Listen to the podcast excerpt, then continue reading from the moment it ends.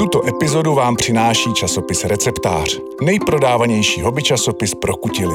Ověřené rady a praktické tipy najdete také na ireceptář.cz. Krásný zelený den, milí posluchači.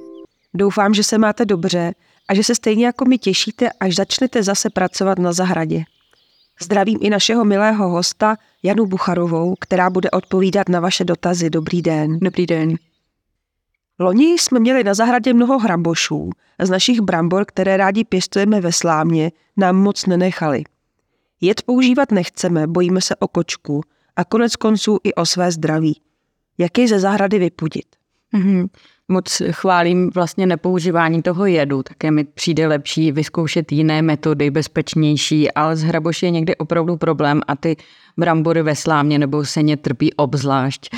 Také se nám to stalo, že nám je opravdu okousali, trošku pomohou rané odrůdy a sklidit je včas, ale nejsou pokud někdo vlastně pěstuje brambory i na uskladnění, tak už je s tím potíž. Samozřejmě může je pěstovat raději v půdě, i když ani tam jim hraboši nedají úplně pokoj. Ale naštěstí je eh, poměrně dost těch přírodních metod, jak vlastně ty stavy hrabošů snížit. Ano, nikdy je nelze úplně vyhubit nebo odpudit, ale stačí, aby jich bylo méně. Někdy působí jako až dlouhodoběji, ale pokud se s nimi vlastně začne na jaře, tak už to může tuhle sezónu pomoci.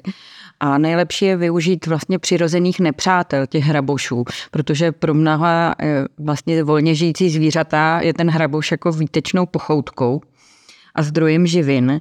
Eh, výborné jsou například poštolky, a ty můžeme přilákat i tak, že jim vyvěsíme speciální budky. Pak je dobré, když mají nějaké místo, eh, kde si mohou jako sednout a vlastně ty hraboši vyhlížet. Takže pokud nejsou vhodné větve stromů, takového volnější koruny, tak, tak jim lze i přichystat bydílka taková prostě vysoká, třeba 2,5 metru, na které se pohodlně posadí.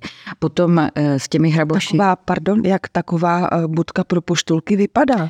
Je, je vlastně rozměrnější, má i větší ten vchod.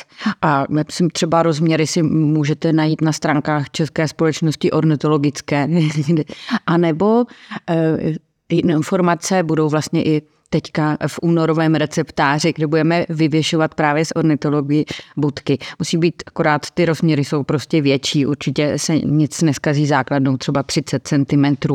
Ten vchod zase jako může mít i 10 cm v průměru. Tam se samozřejmě mohou ubytovat i jiní větší ptáci, ale poštolky jsou naštěstí docela hojné. Také káňata loví hodně hreboše, takže zvlášť když eh, připravíme ta bydílka, tak eh, mohou eh, přiletět vlastně na pomoc i, i káňata. Potom jsou takové, eh, jsou další spojenci, ty jsou méně vidět, ale jsou velmi výkonní a to jsou užovky. Jsou zácnější, ale pokud vlastně se u nás na zahradě ubytují a k tomu jim se dopomoci, že třeba někde založíme kompost volně přístupný a necháme ho několik let ležet, a to je pro ně takový jako inkubátor vajíček se může stát. A nebo když ty užovky pomůže, že mají dostatek úkrytů někde ta kupa, kamení, dřeva, listí a podobně, i kdy mohou přezimovat. A právě ty hadi jsou výborní v tom, že oni ty hraboše pronásledují i pod zemí, do těch nor a do jejich hnízd, což jako nikdo jiný nedovede. Ani kočka, která jinak taky může pomoct, ale zdá se, že tady právě kočka talstazatelů to úplně nezvládá, to přemnožení, ono to ani nejde. Zrovna tak pomáhají i lasičky. Ty často třeba ocení nějaký eh, klidný kout v kůlně a, a v, noci, v noci loví. Okamžitou úlevu mohou přinést ty akustické odpuzovače, které se dají rovnou do nor. Je potřeba to zkoušet, různá místa. Eh, kvalitní jsou ty, které mění frekvence třeba, aby jako si na ně ta zvířata nezvykla ale lze to vyzkoušet. No.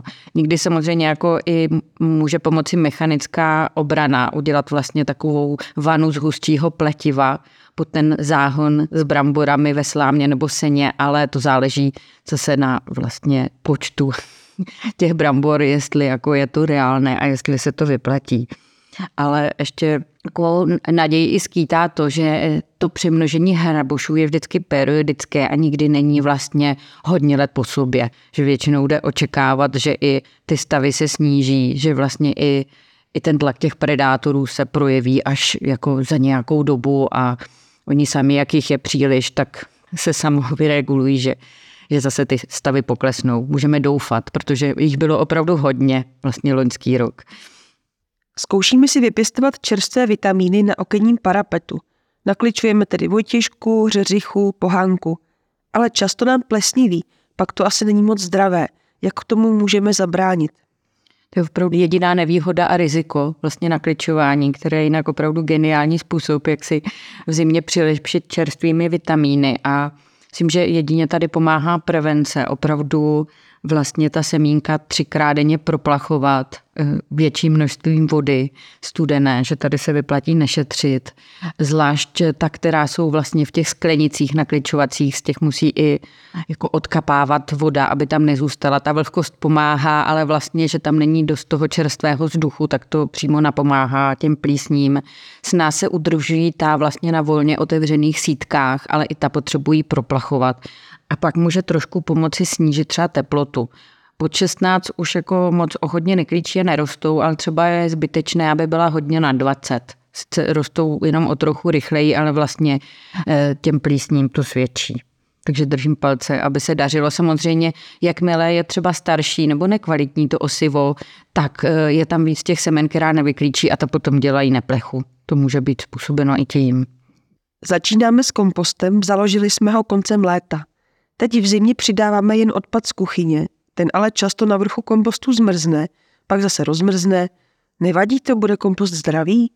Určitě nevadí, ono to je vlastně ku prospěchu, protože zrovna tak jako eh, ten proces zrání urychlí, když ten odpad eh, nařežeme nebo nasekáme na menší kousky, což někdy trošku otrava, a málo kdo to dělá, ale vlastně eh, jak ty žížaly, tak mikroorganismy potom jako mají víc ploch z kterých se pustit do té potravy a je to rychlejší, tak vlastně to zmrznutí a rozmrznutí působí stejně. Vlastně ten materiál je potom už takový jako eh, měkčí a pro ně příhodnější. Takže to nevadí vůbec, ale samozřejmě ta nízká teplota ten rozklad pozastaví a bude pokračovat potom, až se zase oteplí. Protože když je to zmrzlé, tak vlastně eh, ty rozkladní naši pomocníci nemohou pracovat ale jsou potom, i když někdo vlastně chce, aby ten kompost zrál i v zimě, tak jsou metody, jako jsou zateplené kompostéry, otočné a podobně, že je možné to zařídit, anebo potom vermikompostéry žížalí vlastně,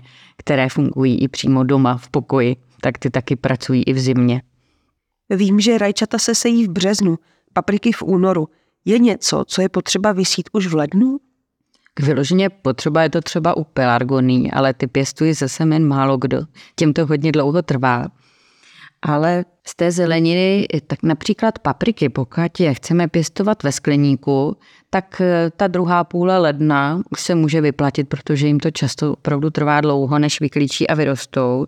A velmi výhodné, ne nutné, ale výhodné je to třeba i u salátů, různé listové zeleniny, když chceme jako sklízet včas zvlášť do skleníku nebo pařeniště, ale dokonce i ven pod netkanou bílou textilii se vyplatí mít tu sadbu včas, protože záleží potom na počasí, ale ty saláty jsou velmi otužilé, takže většinou nezmrznou a jenom se chvilku pozastaví, pak se zase oteplí a porostou.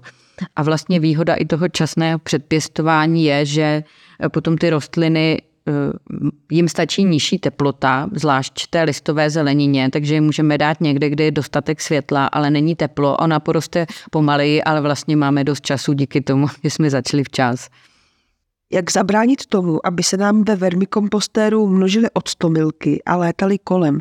Tady je asi potřeba nejdřív říct, co je to vermikompostér. To je ten chytrý vlastně kompostér přímo pro žížaly, jako kompostér obydlí vlastně pro žížaly, které když eh, tam pracují žížaly kalifornské, takový speciální hybrid pro to domácí kompostování, tak jim celoročně vyhovuje pokojová teplota a vlastně výhoda je, že ten kuchyňský odpad jim dáváme hned vedle, eh, mohou být v kuchyni, opravdu to nijak nezapáchá, když vlastně je přiměřeně krmíme.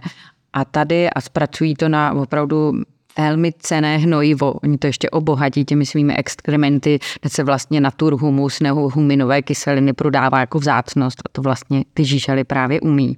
A ještě se u toho stáčí ten žížalý čaj. Ano, jo, to je ano, další věc a e, velká výhoda, že ta přebytečná vlhkost z toho kompostéru vlastně odtéká a je to výborné tekuté hnojivo, stačí ho půl na půl naředit vodou a pokojovky budou nadšené vlastně ten kompostér, takový taková jako plastová krabička, která musí být neprůhledná, větraná, když má více pater, tak je to výhodnější.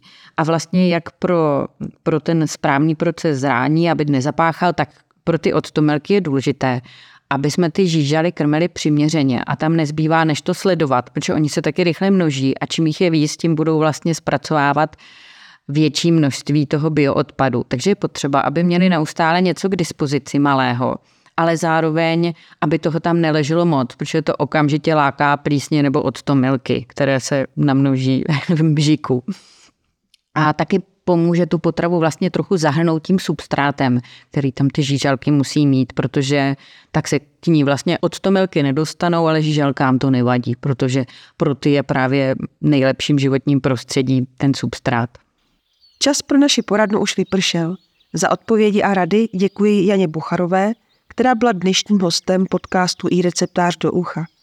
Pokud i vaši zahradu nebo třeba pokojovky něco trápí, pošlete nám dotaz na adresu poradná zavináč ireceptář.cz a my vám na ně v některé z příštích poraden odpovíme. Tímto se s vámi loučím a ať vám to roste.